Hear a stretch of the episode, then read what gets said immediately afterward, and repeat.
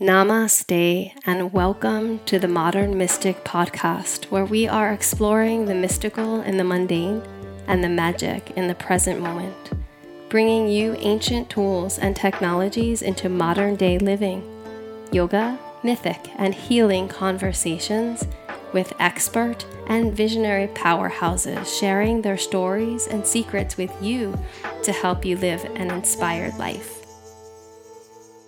My name is Kilkenny, the host of the Modern Mystic podcast.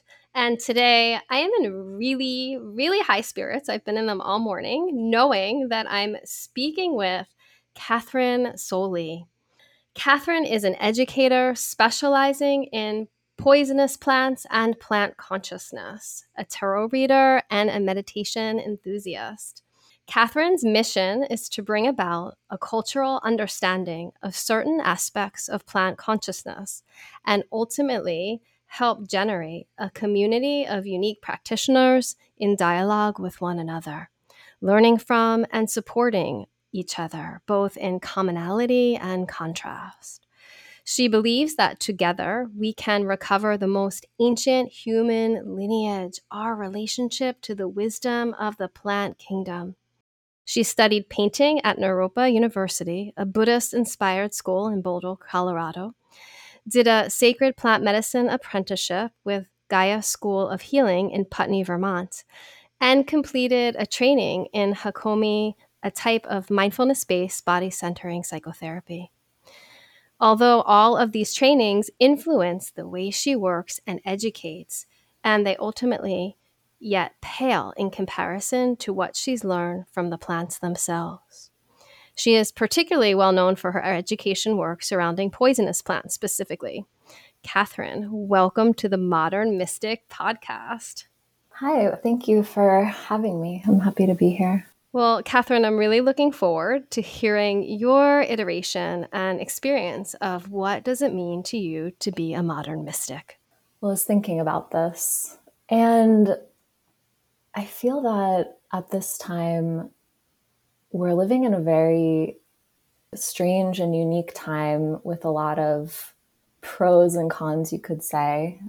The internet has been such an amazing, amazing, both in good and bad ways for the quote unquote modern mystic. We have oh, just endless resources, things that not even that long ago, you know, a couple of decades ago, you might have had to travel days or weeks or months to find someone who has, you know, a piece of a teaching that you're looking for. And now you can go on YouTube, you can order esoteric books and they're delivered to your house within a few days.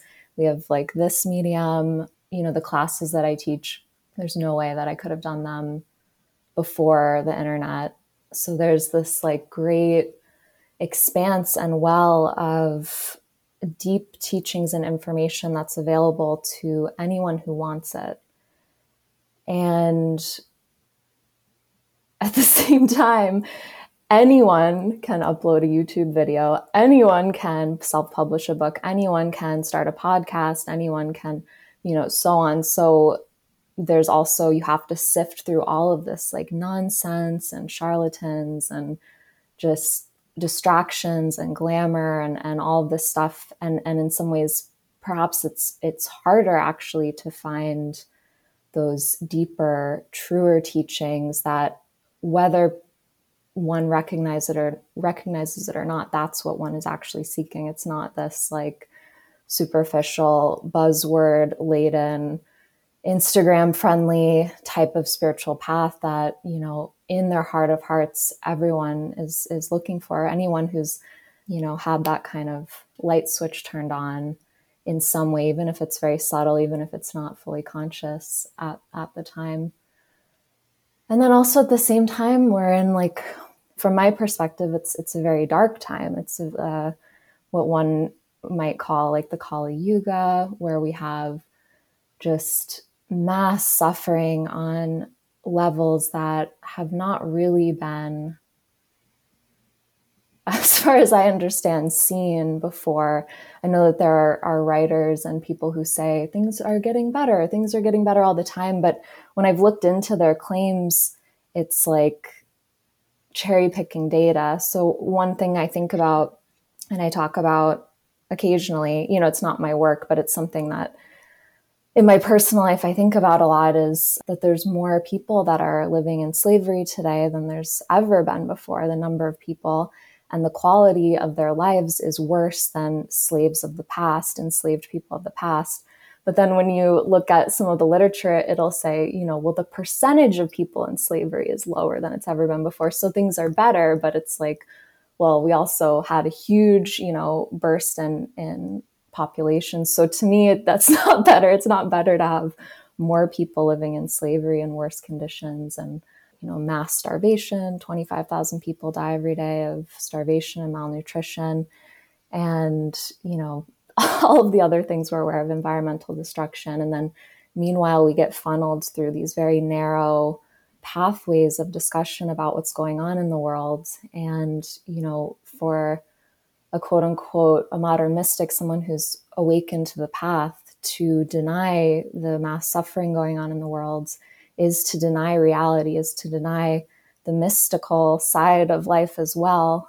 And one more thing on that, too, is that, you know, to be able, I think, to open to those horrors happening on the physical realm, which, you know, I think everyone would like to not be happening. Because even if we, we block it out, if we tune it out, if we are not aware that it's there on some subtle level, if we hold the, the idea to me what is a truth, which is that we're all interconnected on some level, not necessarily maybe the physical level, but not necessarily, you know, we feel what's going on all over the world, whether we're conscious of it or not, even in subtle ways. And and so we're still impacted by it, whether we realize it or not.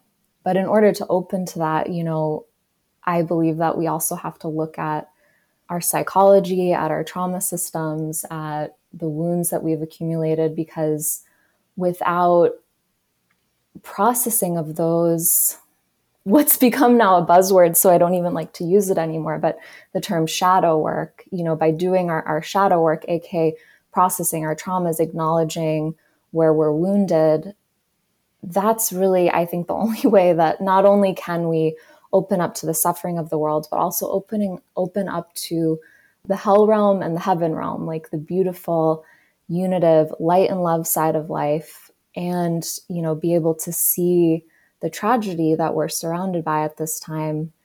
And so for me, basically, the, the mystic at this time has to hold this kind of dichotomy, this balance of being able to see the inherent goodness and beauty and interconnectedness and divinity of all things and at the same time recognize that we're living in a time where there's mass mass suffering and death and starvation and enslavement and destruction going on. Anyway not to get too much on my soapbox but i and i've talked about this a lot in the past that there's sometimes in you know spiritual communities i have I, I have issue with there's focus only on like light and love only on the things that feel good and and this kind of thing. But then it's at the detriment i think. It, there's something it's neurotic. It's like if uh, someone is totally focused on like oh life is pain life is suffering and you know this like nihilistic perspective that's that's not healthy. That's not good for one's soul and it's not not good for one's being and it's not going to actually help bring about any kind of change in the world. And at the same time if someone is only focused on you know oh, oh namaste, light and love only, good vibes only, then, you know, same thing. It's neurotic. It's not actually going to help anything. It's just an avoidance of some something within oneself, some kind of wound within oneself. Mm, such a rich answer. I love that so much. And part of why I wanted to have you on the podcast is because I'm so much a fan of really speaking about speaking about ways that spiritual communities kind of closet you know and like you said often just are so on their light and love soapbox and part of my naming this podcast modern mystic is that word modern because of the complexity mm. of it uh, people have yeah. said to me aren't they kind of oxymoronical and i'm like no actually to me it's about being an integrative completely active human being and how our spirituality and our practices allow us to serve the world more fully, allow us to really meet these times. Catherine had mentioned that word Kali Yuga, and I, I am a yogi from a child age. And so that is a word I grew up with, but I want to elucidate it for our mm. listeners. And I love that you use that word. So Kali Yuga refers to the age of Kali. It's a Sanskrit word from the yogic tradition. And it's speaking to a period of time within humanity where there's such incredible intensity, like Catherine spoke of. And in my teachings and study and understanding, the gift of being born in this lifetime during a Kali Yuga age is because you can offer the most extreme medicine if you do your inner work. That your life can be like at the maximum potency compared to say if you were born in a time and i forget the other two periods because there are three periods in the yoga tradition. Do you know them? The first one is like everything is very easeful and there's not many challenges. Uh, uh do you know the the sanskrit for that yeah, period? i'm not sure. I forget. It's like one breath of Brahma, who's the universal consciousness right. and life for itself, is everything's easy. And so the other piece of that is your life isn't quite as potent because there's not as much to do karmically. And then the mm. other component that's a little more self focused is that you don't burn off as much karma and you don't accelerate in your evolution because there are not as many challenges and ways to serve. And then there's like a middle period where it's kind of like the intensity of the flame is up a bit and there's mm-hmm. more evolution and more ways you can serve, but nothing like the extreme intensity like you're speaking to. And so thank you for calling out those specifics um, because every time I hear statistics like that, and I know you speak of them and I've heard you cite them on social and other places. It's it's just unbelievable. It's alarming and mm-hmm. it becomes how can we use our mysticism to to be a part of the solution. So really thank you and I really appreciate everything you shared. When it comes to plant medicine because you are very well known in in many circles for your I feel like outlier work with poisonous plants. So let's just like not even let's like cut to the apex and then we'll just expand out as you did, even with your modern mystic answer. I love that. Let's go to the absolute nucleus of the discussion and we'll build it out from there. Let's talk about working with specifically poisonous plants and and then build it out. So that's I know a big legacy of your work if you could just share a little bit about your your path maybe in a bridge version because i want to get to you know many other things but how you came to this work of working specifically with poisonous plants. And then i think we can go right into poisonous plants and how it ties into the shadow and all those other wonderful things. There's different versions i could tell but i think it's kind of the same for everyone uh, in in a certain way of like this has been with me my whole life in various um, expressions. I, yeah, and when I look at like my astrology, it's like, I, I, actually you might know this. I don't want to get too far off topic, but I had I someone so curious look at my your... my Jyotish chart, which uh-huh. I've never had looked at, and there's I think it was the the Ketu is dominant for me or something, okay. and it was like I was listening to so, something about it and I was like, what the heck is this? How do they know all of this about me? It was all about death and Dhumavati's the ruling goddess here. And mm-hmm. um, just anyway, I was like, okay, so this, I think it's kind of like, uh, this is my, my destiny. So in a lot of ways, it's, I can't take much responsibility for it because it mm-hmm. feels like I don't have a choice in this work. But in terms of my biographical, how I got here. I have been been influenced and interested by Eastern philosophy since I was a teenager, and through that process, led me to a lot of different things. I found myself always, when I was doing deity work, always being drawn to the the quote unquote wrathful deities like Kali, the Kali Yuga, like Dhumavati, who I just mentioned, and um, others. And then I went to herbalism school when I was in my in the midst of my Saturn return. And when I got there, I right away was like, oh, poisonous plants. I had an experience where I was the school that I went to is the Gaia School of Healing in Vermont, and it has a focus on on plant spirit medicine or plant spirit communication, and that's what drew me there. But I found myself very early on being drawn to meditate with uh, a plant called hellebore, which is quote unquote poisonous to us humans um, if we eat it and can cause dermatitis on the skin as well. But basically got the message through sitting with hellebore that, you know, this is the work you're supposed to be doing. And then from then on, I did I did my final project on poisonous plants, and that um, evolved into the the poisonous plant medicine course that I'm doing now. Yeah, that's that's the the biographical piece. Fabulous. Well, we can talk at the end when we get off the interview, but I was so curious even about your Western astrological chart. So we'll have to. Oh, yeah. I was like, I wonder if she has Mercury in Scorpio because I have that too. And I was like, I have Mercury in Libra, but I have oh, some. I have some like aspect that connects my my Pluto and Scorpio and my Black Moon ah. Lilith with my Mars. There's some kind of anyway, yeah, we can talk. We'll talk shop when we when we stop the record button. But there, there of course is something there, and um, yeah, I love what you spoke of with your journey. Just how honor you for just really listening you know doing that deep listening and that's pretty profound that you you know went to school and heard that and were like okay you just received that because i think so many people can get little cues and winks and messages from the universe, but it can take a lot longer to really be like, okay, but you know, you're paying attention to what excites your spirit with those wrathful goddesses and then you know to getting that message and just being like okay poisonous plants it is. So it's really really lovely to hear about that clear path because it sounds very clear for you though it might not have felt it i'm sure.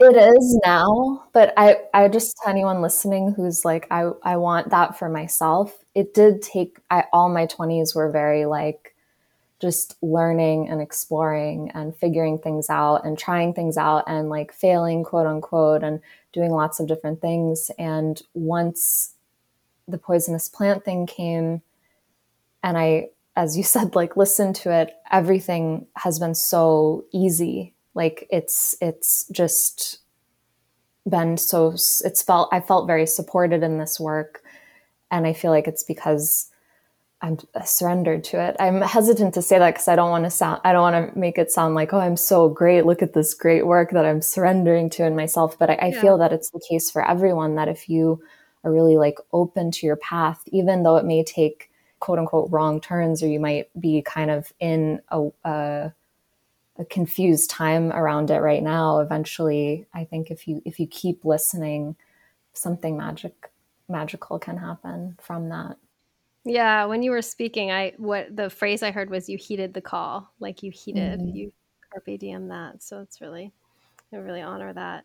So let's talk about poisonous plants because they really teach us, at least in my experience, in my mind, how to alchemize toxins into medicine, so to speak. And mm this art and and practice of plant communication, of which you're an expert, I learned. I don't know if do you know Elliot Col- Colwyn? How do you say his yeah, name? Colwyn yeah. Elliot. Um, yeah. Years ago, like when I was, oh goodness, in my early mid twenties, I had attended a bunch of meditations and studied with him a bit, and he's the person who hmm. ignited this practice. I think of it as a practice. The plant communication can really help deliver us to profound messages and teachings that we can incorporate into our lives. And so much of that with poisonous plant in my limited work, and you're the expert, has been connected to that underworld, our unconscious, and ways to work with that. And so when I was thinking and contemplating, I actually did a meditation and then was I always do that with my episodes. I start with a meditation, so I'm like clearing out. And then later I contemplate, you know, questions.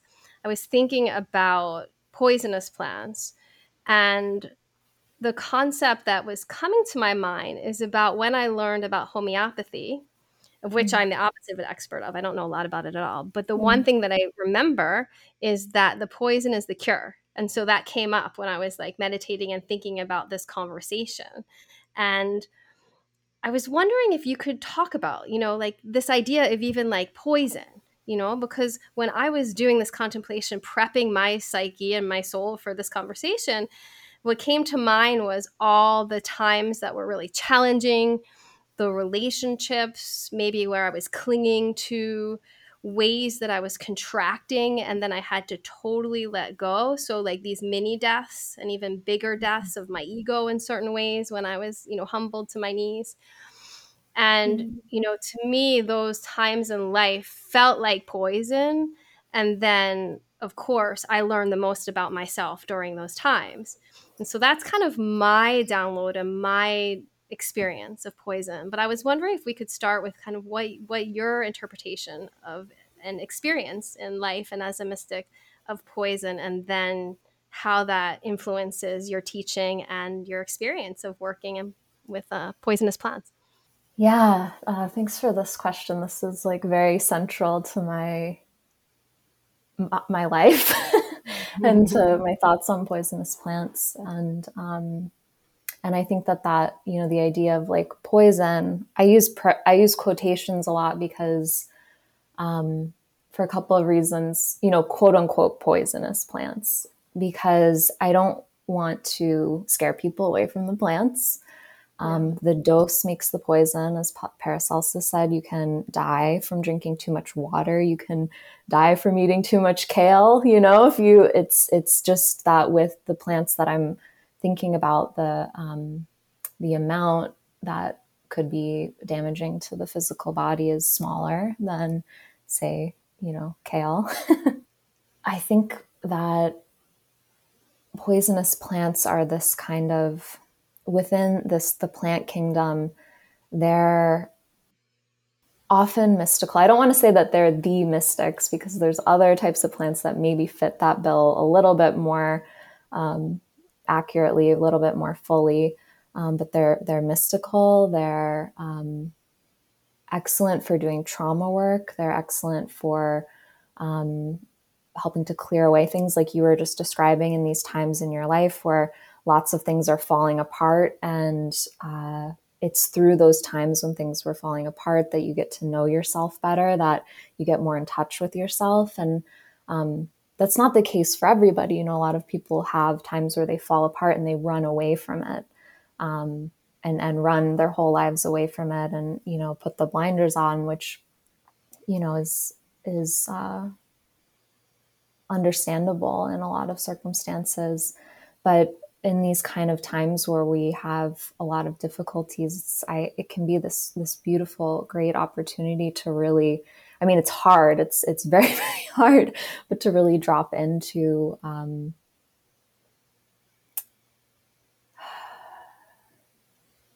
what's being what what the potential of what what is being offered here.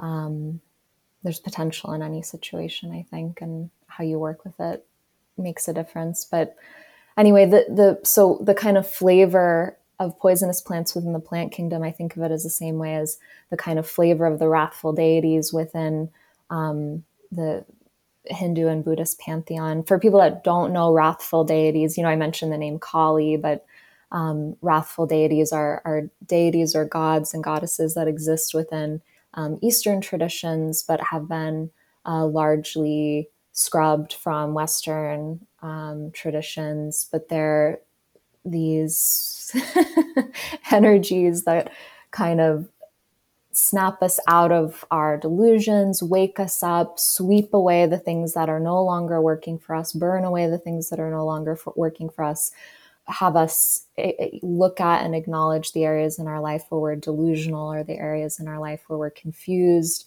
um, where we're going backwards where we're not, you know, living the life that we truly want to be and perhaps you could say are destined to be living. And you know it's the same thing like with astrology you have certain planets that hold this this similar kind of imprint like you could say saturn or pluto hold this kind of you know anyone who's gone through a saturn return it can be a major major time of transformation and um, upgrading so to speak maturation if you've had any pluto transits when when you asked about do I have Scorpio, I wonder. I think it kind of shows up because I I had like ten years of nonstop Pluto transiting like the most populated part of my chart when I was a teenager, and it was mm-hmm. extremely transformative and almost killed me, like literally. Yeah. But it led me to where I am now.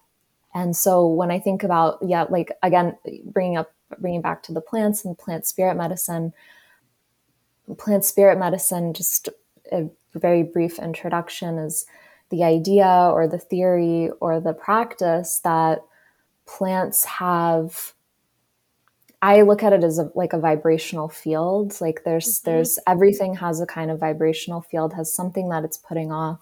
Rupert Sheldrake has written about uh, morphic resonance or these kind of morphic fields, and and I think what he's talking about is is the same kind of thing. And so when my vibrational fields, the vibrational field of Catherine interacts with the vibrational field of this plant that's on my desk here, there's a kind of interaction that happens. And uh, where that where our fields meet is where this this plant spirit communication is happening and it's always being translated through my human mind through through my mind who has had uh, different types of experiences, uh, different belief systems. You know, everybody kind of has these slightly varying ways that they're going to experience the plant based on, you know, their their uh, consciousness and, and, experience and thought uh, thought systems, belief systems, so on. Um, and so, if you connect with, say, like the, a rose, you know, a rose, a lot of people, you know, what are the first things you think of when you when you think of rose? like of course people will think about like beauty and elegance and venusian qualities and feminine and all that mm-hmm. i like to think about their thorns and how they oh, have yes. good boundaries so yes. i think that's a good thing to add yes absolutely yeah it's usually like these are generally the kind of things with rose and people you know we think this mentally but also if you connect in with the rose it's often these kind of feelings and messages are what you're going to receive from rose and then if you apply that same thinking to a plant that is quote unquote poisonous or it, it's psychoactive or it's hallucination inducing or, you know, it's, mm-hmm. You're going to get a different kind of feeling. And um, oftentimes it can bring us into contact, in touch with these aspects of ourselves that we're afraid of, that we've avoided, that we, um, wounds, traumas uh, that uh, feel very heavy and what I've found time and time again with people um, going, you know, doing classes with me or, or sitting in, in, meditation with these plants or things that I've heard from people and, and from my own experience as well, is that the plants will often hold us in those very difficult, painful uh, feelings and experience with this kind of energy of this is okay. This is okay. This is uh, normal. This is natural and if you stay with this, you will be able to process it and move through it and uh, really become more fully yourself. Mm. Mm, I love that. Really helpful description of working with the plants because one of the things, just to clarify the listeners, which they'll probably ascertain from that gorgeous answer, but you're speaking about not necessarily using them topically, not mm-hmm. even flower essence, which is really popular, you know, in the realms of spirituality. And I totally honor, I have really close friends who are herbalists, and I'm all about that and working with herbs. But right now, and what I loved about your work with the first time I heard you was the stream and potentiality of working with them on this energetic field and how potent this can be. So, right now, in this conversation about communicating um, with them in this way, it's really, really an incredible tool. And like you're talking about with the poisonous plants having the potentiality, like those harder times in our lives, to really go deep, to heal unprocessed traumas, to heal. This is from my own experience um, yeah, and process trauma, even enigmatic aspects of self, where I feel like there's certain, you know, fabulous modalities. I'm a huge fan, and I talk about this on the podcast a lot of psychology and very much inter and commingling mysticism and psychology because I feel like that's another shadow, which is like another whole podcast, you know, how often they're very separated, mm. you know, and I think that's so important. And I speak and have lots of people come on about that. Um, and yet, this is a whole nother realm that you're speaking to so beautifully and profoundly this practice of working energetically because we can talk all day long in therapy, which I'm a huge fan of. And that's mm-hmm. one way to do it and to work on self. I have a recent episode um, I just recorded on koshas. You know, I don't know if you know that mm. architecture of five layers of self from the yogic perspective. And you've got the physical self, and then you've got the second layer of the onion so to speak of the the energetic self and that's where we're talking for those friends who've listened because it's been very popular and i didn't think it would be very popular because mm. it's so out like kind of esoteric and nerdy but mm. anyway so thank you for speaking about this and and let's just yeah keep diving into this working on this this whole other layer of self that's not exclusive of therapy of being physical and processing things in all the great ways but on the energetic plane which of course dances with the psychology and dances with the physicality. You can't extract them. You know they all help yeah. heal each other but it's it's another level and layer of work. Mm. yeah. Yeah so, more and more subtle layers of the same kind of dense experience just gets more and more subtle as we move mm. out. That's a great way to describe it. It's a fabulous way to describe it. I love that. Yeah. And mm. I'm wondering if you could perhaps start to just um, maybe share a few hacks or tips for people who want to dive mm-hmm. into this realm of plant communication. You're talking about specifically your expertise and, and familiarity with the poisonous plants, but I know you also, as you shared in your journey, started, you know, and, and I'm sure trained with all types of different plants. You mentioned rose. So for people who want to dip their toe in you know what are say you know just two or three ways that one could begin this relationship? And i'm sure we'll have listeners who are familiar with this practice and maybe a tip or two for them to deepen it please. Well i would say first of all find a plant that you're drawn to. So um, one of the great things about plant spirit communication practice, or one of the things that I really like about it that I find is beneficial for anyone who engages in it, is that it does help to build your intuition. So even if you feel like I don't trust my intuition, I don't have, I have a hard time hearing it. Um, if you keep doing this kind of practice, your intuition will get sharper, like guaranteed, if you engage it. And so if you can intuitively kind of look at, well, what plant am I drawn to? That's a good place to start. And if you're not sure exactly how to do that, if you are in a home, you know, it's it's winter time right now where I am, and so all the every all the plants outside are kind of sleeping. You know, they still have their life force in them, but also I don't want to go sit outside for too long with them in the cold.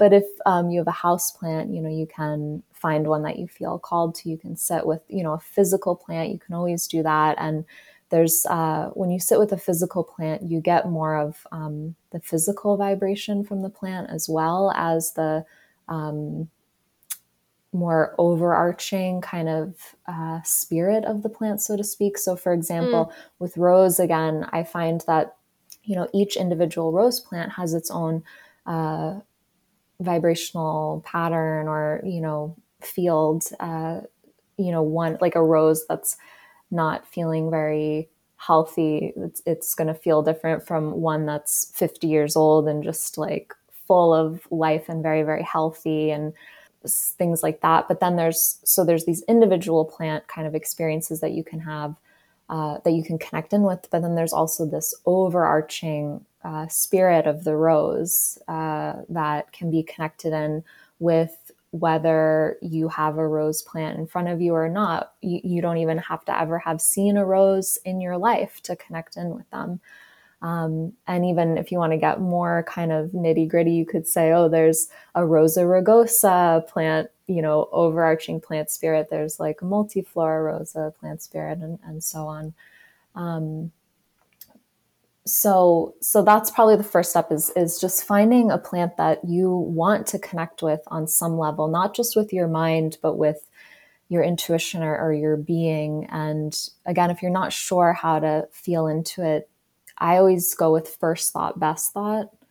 Mm, so you could do you could do like a little kind of so anyone listening right now, even if you already have a plant spirit practice, uh, just take a moment here and as long as you're not driving or do you know doing something where you need to be using your senses, uh, I invite you to close your eyes and just notice the first plant that comes into your mind when you hear me say love.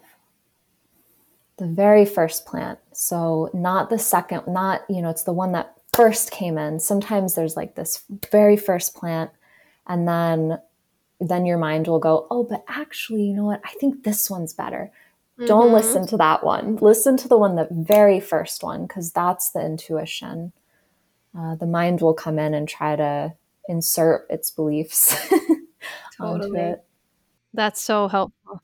What did you see? Which plant came to your mind? It's so funny because I, and you know, then my mind started to judge it because we're having this conversation, but I thought Datura and mm, I've oh. always resisted that because I feel like that's the plant everyone ta- like comes like when you're mm. talking about plants and you're talking about the poisonous plants, everyone's like, "Oh, datura." And so it's one I haven't worked with a ton because I almost feel like it's a little it's a little mass cultured. So it's very mm. funny because it's so beautiful. But yes. um but yeah, that's the one that came to me. Okay, well, I think it might be time for you to connect in with Datura, maybe. Okay, I love that. That was a great exercise too. Yeah, I'd like to ask you about Datura in a second, but I just want to stay on the same wave because I feel like it's really mm-hmm. helpful for the listeners. And part of my passion mm-hmm. is giving people practical things to do. And I'm a yoga meditation professor and I do one-on-one coaching work with developing intuitive gifts, etc. And so I love what you spoke of and just want to accentuate for people about going with the first thing because the mind will, you know, try to often hijack and take over, and our projections come up, and our fears come up, and our desires come up. For those people who feel like they can connect, you know, to their intuition, or they don't know, I really liked how you spoke of, and so I really want to emphasize that idea of just really, really doing other things to like could you speak about that too? Like what are some other things because you somehow mentioned that that you could also do to develop this muscle. Mm. well i like tarot actually which you know maybe i don't need to say this to your audience but it can be people have a lot of uh, blocks around it because most of what's out there around tarot is just so dumb. It's just so like you know just off base about like what tarot can actually be.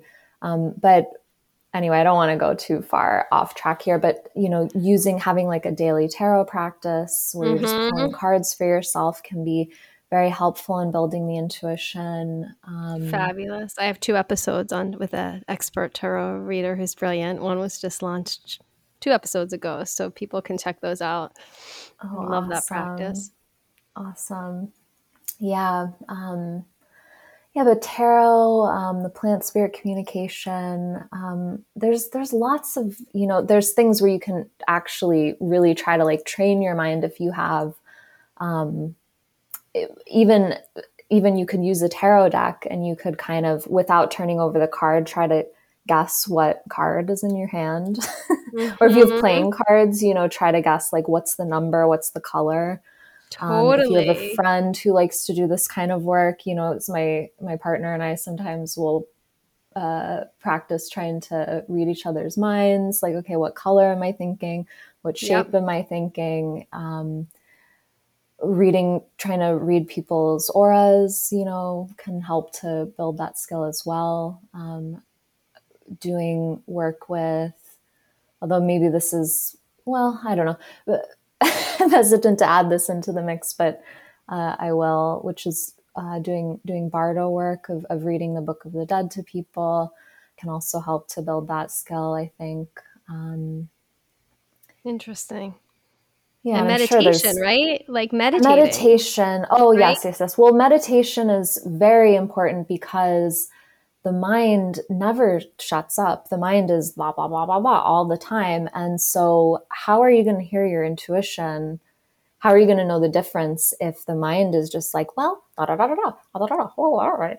And, you know, at the same, and also doing psychotherapy is also very helpful because when there are you know we, we can project so easily it's you know i think most of us don't realize that almost every interaction we have with people we're constantly projecting uh, we're constantly projecting what we think about a person what the person really means you know if we hear someone is of a certain religion or of, of a certain political affiliation or they're dressing a certain way we make up a whole story about what this person is like that may or may not be true. And, you know, we can do the same thing for plants. So, for example, we'll come back to rose. Let's say, let's say you had a, a bad experience with rose at some point where you got all scraped up. Uh, you maybe you, as a kid, you you know got scraped up by the thorns, and now you you have a negative feeling towards roses. If you go into your plant communication with rose with this story of like you know roses are bad and you don't even know why, you might have um, a clouded perception of that that plant. Mm-hmm. Or, you know, in, in a different way, maybe you have a lot of wounds around your heart. Maybe you feel unlovable in some way, which, you know, who doesn't? who doesn't have that that juicy wound? Um, when you come to Rose with this kind of feeling of unlovability, you know, you might project certain things onto the rose uh, that may not be really accurate, may not really be what the rose is putting out.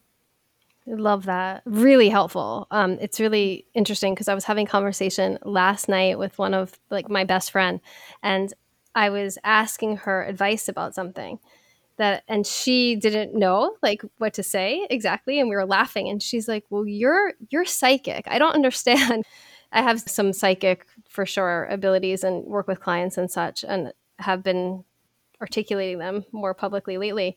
But she said to me, like, even psychic, so can you explain to me, like, how are you confused about something? And mm. I was saying to her, well, it's because of all the projections. And I was, you know, like we were going through the innards of that and laughing together because I've known her for, you know, 20 some years.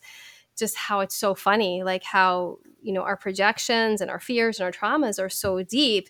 And I was saying, you know, when I work with other people, you know, I get into that meditative space and just can clear myself out because I'm not attached to any of it, you know? Right. And so it's it's so similar to what you're speaking of. And I love how you talked about it. It's like all this spiritual like cross fit cross training we can do mm-hmm. and develop those muscles in different ways so that then when we come with the intention of listening and working with the plant that muscle has been built and so thank you for that. Especially, I love that you spoke of, you know, using the tarot technology because I feel like some people are more tangible and more visual. And right. so that could help them. You know, guided meditations can be helpful for some. You know, we all have these very different, distinctive personalities. And so it's not about squelching those. That's, I feel like, the modern mysticism. It's really embracing our personality aspects and really even our idiosyncratic aspects of self that make us who we are and then how do we leverage those and parlay those to help us develop our intuition or to help us on the spiritual path even. So mm. thank you. That was a lot of really interesting offerings and, and, reading. Book of the dead i'd never heard that one so very interesting. Thank mm. you. Yeah um, yeah. so yeah let's go into uh, because uh, Datura came up for me and then mm I, one of my thoughts was to ask you like which poisonous plants because i'm assuming that's what you get questions about the most if other plants too feel free to to chime in with those. But what are the plants you get asked about the most? Do you feel like there's a collective consciousness kind of message surrounding those specific plants that are coming up right now for all of us? And then with the plants that you feel like do would you mind sharing your experience, what their medicine is? Well, Datura is definitely one that I get asked about probably the most. Amanita muscaria, the little red and white mushroom, which, you know, is technically not a plant, it's a fungi, but you know, I put it under this this umbrella here. But that those two are probably the most um, sought after and uh, popular at this time. And you know, Datura, I think, um, is a really great gateway plant, gateway drug into okay. the world of poisonous plants because it's not only can it be very beneficial and helpful for guidance into these kind of things that we've been talking about the the shadow the unconscious the wounds the traumas um, can be very supportive and very beneficial and helpful in doing this kind of work but it also holds i believe a very high a very light high kind of vibrational imprint as well. Hmm. There's something very like angelic, very, very beautiful, very, very loving um, about this plant. So there's something that, so if you're someone who might be a little bit nervous, understandably, to dive into um, some foreign, unknown, scary realms within yourself, uh, Datura seems to be a very nice um, gateway into that world. And, you know, we touched on this already. I just want to just touch on this again about I'm not talking about ingestion, although yes. that has been something that's d- done historically. Datura is one that gets uh, very much misused and abused via ingestion. Um, it can be used as a medicine topically. It can be used as a medicine smoking to treat asthma. It has been as a steam to treat asthma. Um, and and it, it can be ingested, but it has to be done uh, through proper training and understanding. And a lot of times, I think it's it's something that grows very abundantly in some places freely. It's like a quote unquote weed. And so people mm. take it trying to get high and then they have a very bad experience because it's not like taking LSD or psilocybin or something like that. Mm-hmm. It's a mm-hmm. delirium and it can be very uh, confusing and not, it's not something you want to take in high doses, in my yeah. opinion. But that's very clear. And, and, and also just might I interject to be working with any herbs or plant medicine with a professional who doesn't have a degree that they got in two two months or something like a true because i feel like that's another shadow which we won't go into right. but with herbalism someone who's a true master and been doing and practicing for a long time but right. and even sometimes someone doesn't have to have to have a degree but maybe they've been doing this for like right. a long time and they're very dedicated to the mm-hmm to this work. Right. Like an but elder. I absolutely just someone who's like knows what they're doing and isn't just like, all right, bro, I just I just read online that we can get wicked high on this datura. Yes. like that's not that's not your shaman, okay? Um, yes, that's what but, we, we were speaking of in your the answer to your first question, having to use discrimination these days with the abounding yes. information. Yes. yes. yeah but you know but i just even though I, I focus very heavily on that plant spirit communication because i think it's so great that anyone you can do it anytime anywhere it's so easy it's so accessible um, but i don't want to discredit also that these plants do have medicinal value and even some of them are you know certain alkaloids are extracted and used in modern western allopathic medicine um, you know flower essences can be very potent um, there are herbalists who make um, salves and oils that you can use topically to help treat pain and headaches and all different kinds of things. So these plants do absolutely have medicinal value. They've been kind of, you know, as herbalism, at least in the West, but really across the world, it has degraded, I think, as, you know, this this kind of pharmaceutical model has has so much power and they've really squeaked out and tried to do their best to crush natural remedies. A lot of those you know even as as herbalism is kind of having a resurgence right now in the west a lot of those those quote unquote poisonous plants have been it's too it's understandably it's like this is too much. It's too it feels too dangerous or too scary to work with it. And and my hope is that like in the in the coming decades more and more herbalists are going to you know do the work of rediscovering how to safely use these plants as medicine um, on a physical level as well. People who are again qualified to do so. Yeah so, for the purposes of working with the energetics of the medicines and the ones that come up, you mentioned Datura, and I love that mm-hmm. how you said that can be a beautiful gateway kind of introductory.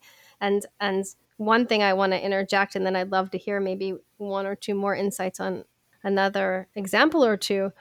When you say work with, again, practical ways, like what do you mean? Like, for example, I'll have a download to work with a plant for whatever reason. Like it comes into my field in a conversation with someone. I see it on the highway and I think, huh, what's that plant? And I look it up. Mm. Often I'm using the internet because I don't have access to all these plants. Plus, I'm a mother of three, so time is limited mm. for me. So, one primary way I work with plant medicine, which is so modern in the mystic way, is I pull them up, I download them. Like I have two or three on my computer at any given moment on a tab and I just leave them there and it reminds me to check in with them mm-hmm. to do that meditation. Mm-hmm. And it's been incredible, really mm-hmm. incredible at times in my life to literally look at the picture. I've even done a thing where I've played with looking at the word of a plant name that has come up in my field of consciousness. Mm-hmm. Now I feel like this is a little more complex, but literally just meditating on the plant name, not even having seen the plant, and then noticing what comes up in meditation. And so often mm-hmm. the things that come up in meditation, like images, thoughts, actually relate to that plant and the medicinal properties. So anyway, could you speak to other ways like you could look at the, a picture of a plant, um, yeah. you could look at the name. What are other suggestions you have, please, that you like to work with and share with your students? Well, I like that idea a lot of having the picture. Like I'm thinking you could even set your home screen on your phone to like a mm-hmm. picture of the plant. Fabulous. Um, yeah, meditating with the plant and really that practice is not very uh, complicated. I I have videos. I think I have some videos online on Instagram, maybe on YouTube. I definitely have them on my Patreon. We definitely talk about it all throughout the poisonous plant medicine course about how to do it, but it's not complicated at all. You just basically just sit with the plant and are like, hey, what's up what do you want to share with me and there's little mm-hmm. ways that you can kind of make that more solid i guess you could say especially mm-hmm. if you're starting out with the practice you know and it, it depends a lot on the the person and the plant you know so for example say dandelion keeps coming up for you and you look into it and you know maybe maybe you're having issues with digestion or you're having issues with your liver and then maybe the, the dandelion wants you to physically ingest it. Maybe you keep finding yourself being drawn to poke which is one of the plants that i talk about pokeweed or pokeberry and uh, you have a lot of stagnation in your lymph. Like maybe the plant mm. you know wants to be used topically and and to help kind of get that stagnation in the lymph moving and that's why you're drawn to it. Um, maybe you're drawn to poison hemlock, and that one you don't want to be working with um, ingestion wise. Although, ironically, I have all these old books on you know how the historical uses of these plants, and in one of them it said that using poison hemlock to treat a teething toddler who's in pain, and it's like, can you imagine? What? suggesting that now. Yeah. Oh my god. But they they know they knew how to dose. They knew yeah. the proper dosage yeah, for things. Different. Yeah. It was different. I was just going to say, don't, I'm saying, don't use it for your toddler, but maybe you're drawn to poison hemlock and maybe, you know, the reason is because you're needing to do some like deep trauma work at this time. You're needing to do like a deep dive in your psyche. And so, um, I don't think that we're called to plants randomly or by coincidence. I think it's, uh, there's a reason. There's something that if, if the intuition, if it's the intuition that's drawing us to something, it's for a reason. Mm. Mm, so good. Yes, people. So, n- like Catherine said, notice which plants are in your life now because, right, the universe mm-hmm. can speak to us in signs and symbols, I believe. And so, if you get a hit on the inside, what plant is speaking to you, which one, you can go there or you can look around at the at the beings who've been with you and there's a chance you know in the in the park where you sit and have your lunch there might be a plant right there that's been like waiting mm-hmm. or you know to have a conversation with you and you haven't even noticed it so to me that's so much about a part of being a modern mystic is just opening up and paying attention to what's mm-hmm. happening around you whether it's the like you said the hunger and the the strife and suffering of the world or the the tools and plants and and beings and creatures and people for that matter that are being presented to you so mm-hmm. really gorgeous the last thing i want to ask you and it's perfect you said dandelion because it triggered my desire to say this to you is what is your experience or just anything that's in your heart that you want to share from your live teaching and working with people and benefiting from? Healing ancestral lineages with the plant communication. Dandelion is something that, that my 1st mm-hmm. pregnancy, I broke out with these weird hives all over my body, rushed to the ER. I mean, really extreme. They said, Oh, this is something called PUPS. Most women develop this in their third trimester. I was like seven weeks pregnant, not even showing. Wow. And you just have to live with it. And there are pictures everywhere with these women horrible, and that was it. Have to live with it. So I was like, right, yeah. patriarchy at its finest mm-hmm. to a pregnant woman in a hospital, and I was like, are, like you got to be kidding me.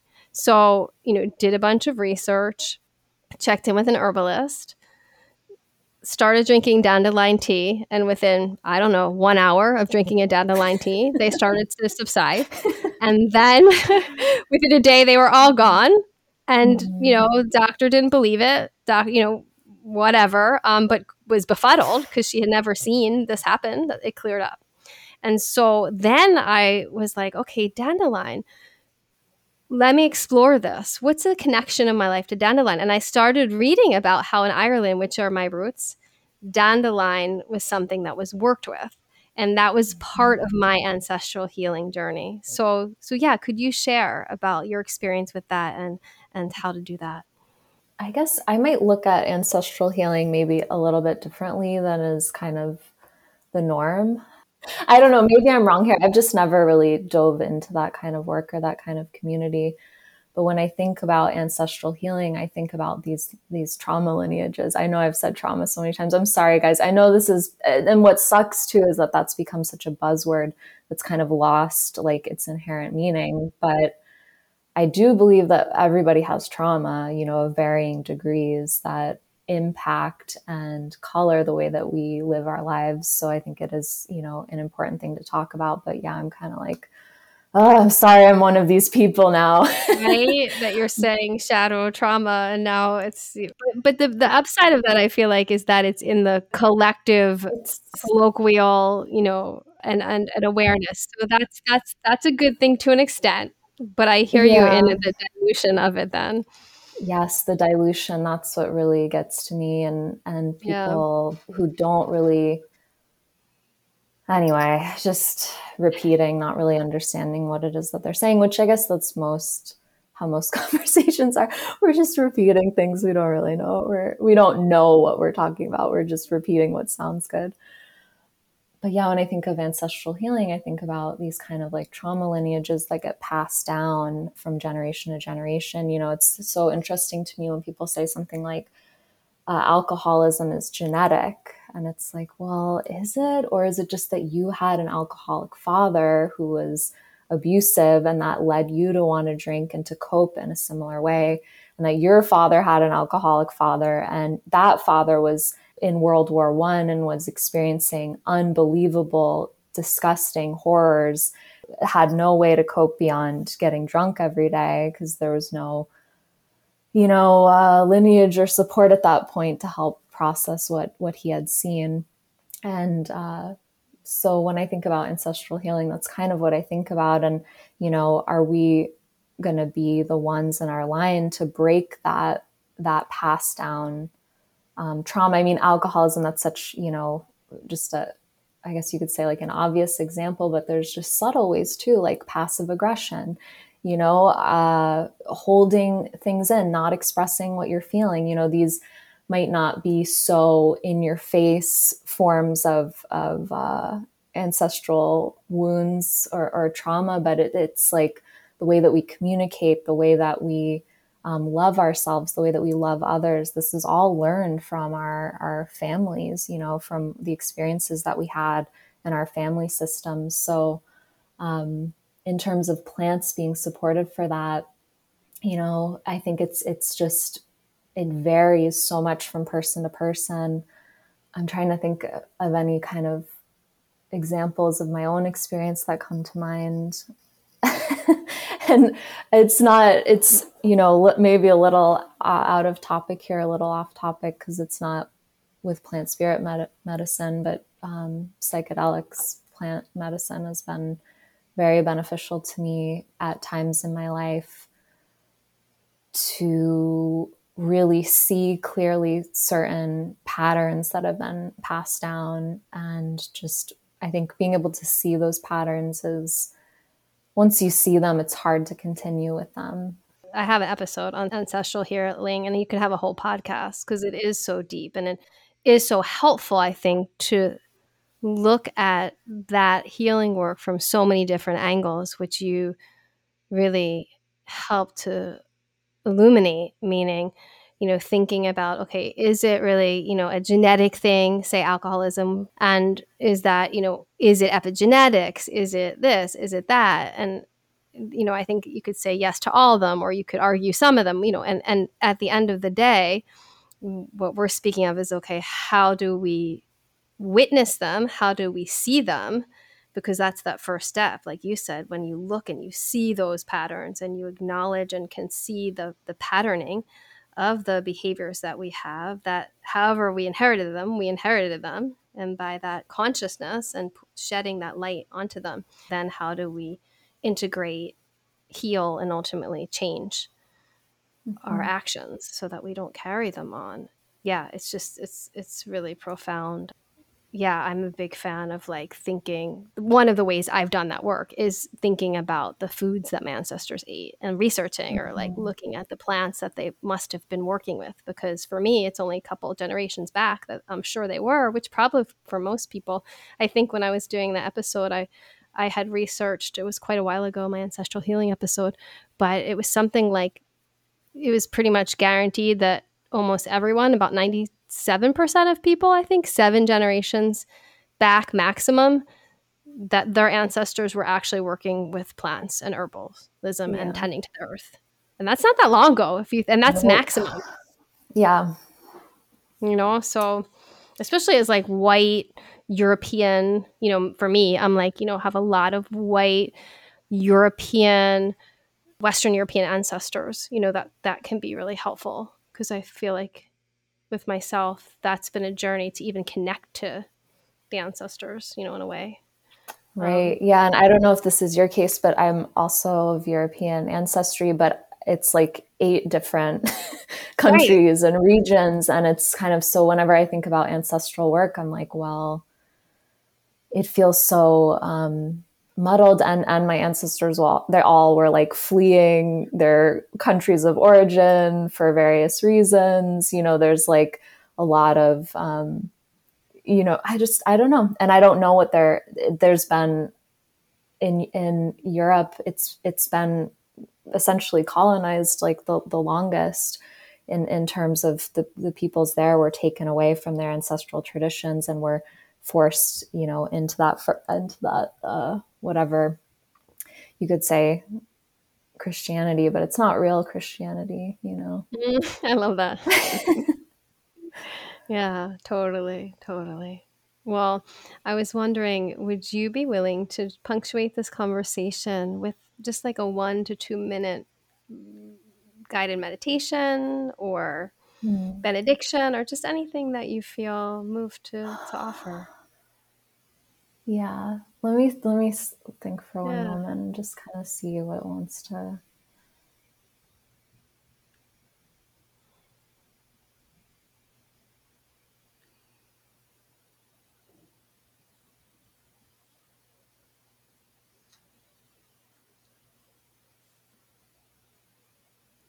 Okay, let's let's do a um a little meeting with Datura. a little meditative meeting with Datura. I love that. um, all right, so I'll invite everyone to close your eyes and find yourself in a comfortable position, the spine straight, keeping a posture that's awake, alert, but not rigid, not too relaxed, not sleepy. And just taking in some deep breaths, breathing in through the nose, out through the mouth.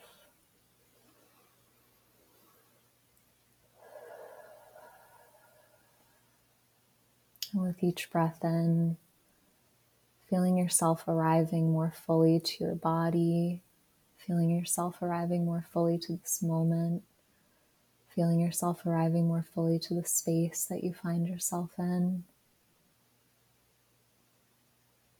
And with each breath out, letting go of all of the chatter, all of the noise, all of the preconceptions about Datura.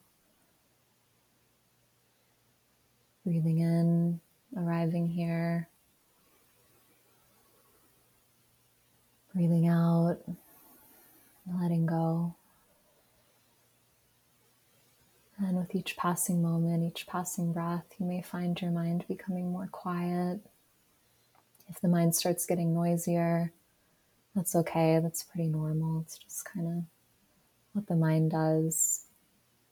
Whenever you notice the mind, the thought, thoughts arising, the mind becoming more active, it's okay to just let those thoughts go, to just say to yourself, I'm going to stop that thought. I'm going to just let it go. Coming back to the breath, breathing in, arriving here, breathing out, letting go. And starting to call into your awareness, into your mind, an image of Datura. Even if you don't know what this plant is, even if you have maybe a vague idea of what this plant is, doesn't matter. Just calling in the plant. If you don't know what it looks like, just hearing that name, Datura. And through that image, through that name, you might start to feel what you might call the vibration of, of Datura. You might start to feel the what you might call the plant spirit or the plant consciousness or the field, whatever kind of word you want to use. It's not really important. You might start to sense what this plant feels like, what this plant puts out, emits. And since we're just doing a, a short check in, a short meditation, you don't have to drop in too deeply. If you'd like, you could pause this here. And if you want to dive in more deeply with Datura, you can do so. But for our purposes here, you might just take the next moment to just notice what arises as you feel into this plant any words, feelings, images, colors body sensations. And just noticing without judgment, without conjuring any image, without pushing away anything that arises, just without effort, without any effort at all, just noticing what arises. And if the mind starts to wander elsewhere, that's again, that's okay. Just coming back to the breath, coming back to Datura. And we'll just sit quietly for the next moment or so and just notice what Datura has to share with us.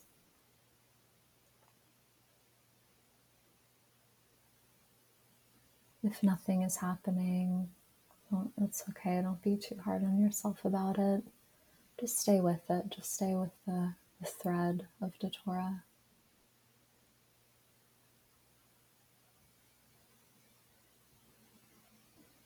and starting to recognize that this connection is going to come to a close now, knowing that anything that started to come up through this connection. If you feel incomplete, you can always come back to this later. That connection's not going anywhere. For now, you can just start to wrap up your connection with Datura, whatever way feels appropriate to you. You can offer thanks to Datura if that feels good to you to do so. And whenever you're ready and at your own pace, you can take in a deep breath and open the eyes, returning to wherever you may find yourself in this physical world.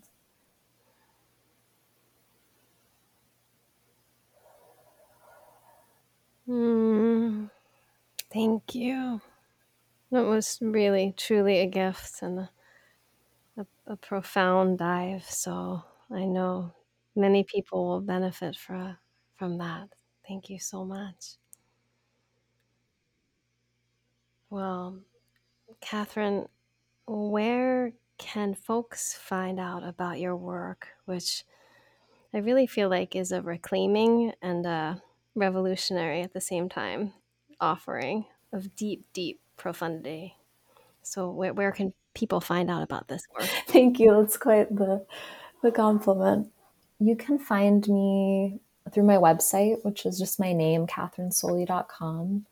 On Instagram, I go by Persephone's Path, um, Persephone being the Greek goddess of the underworld and of springtime. Very Datura esque, you know? Very. this, this dark and light together. Um, I have a Patreon, which is patreon.com slash Catherine Soley as well, where I have many, many, I think there's around 50 classes there that are video classes between 30 minutes and an hour long. I have tarot forecasts on there every month. You can get monthly herbal care packages sent to you through there and also monthly personalized tarot forecasts through my Patreon. There's just a ton of stuff there and it's I believe very affordable for what is all there. And then I also, um, as I've mentioned earlier, I have something called the Poisonous Plant Medicine course, which is really my my baby, like my my main offering. And I I don't know when this will be coming out, but uh, I will have another one, a level one, starting in June, early June, and. Great.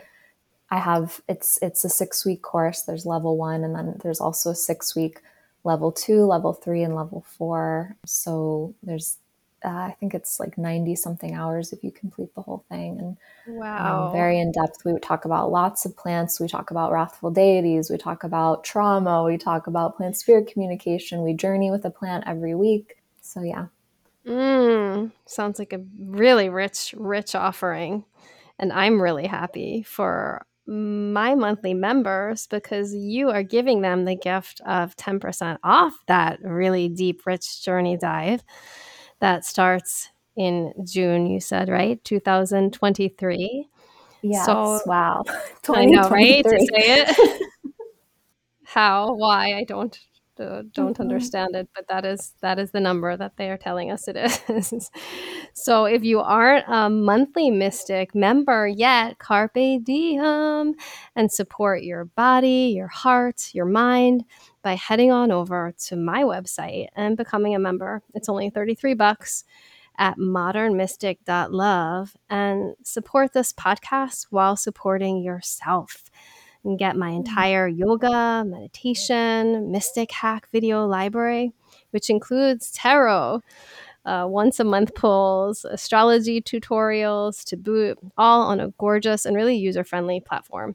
Um, it also includes all sorts of phenomenal discounts, like Catherine's most generous offer on her course. So check that out.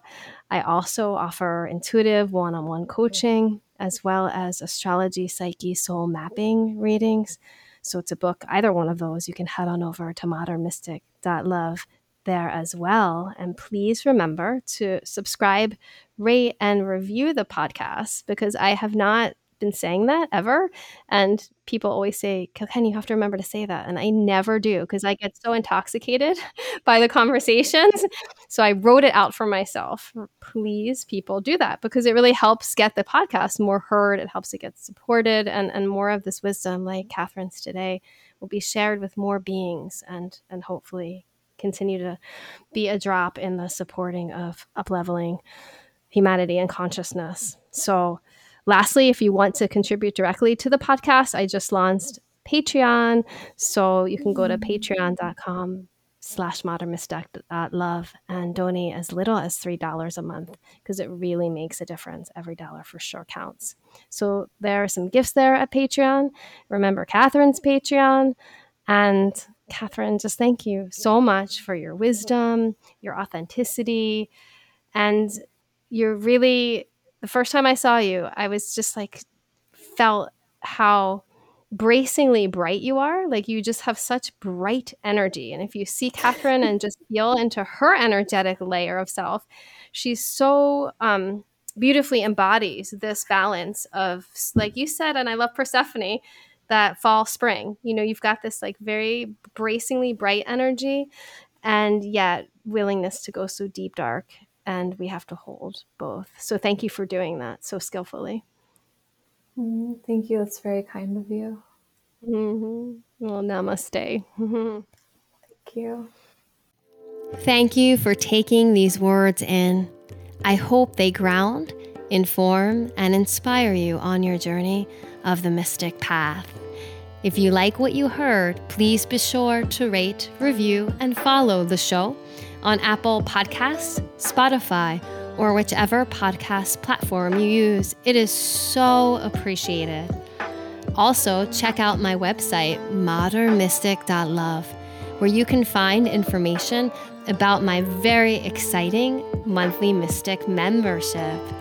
My members have unlimited access to a robust video library, which includes short videos that are easily digestible sharing practical ways to integrate mystical living into your day to day life.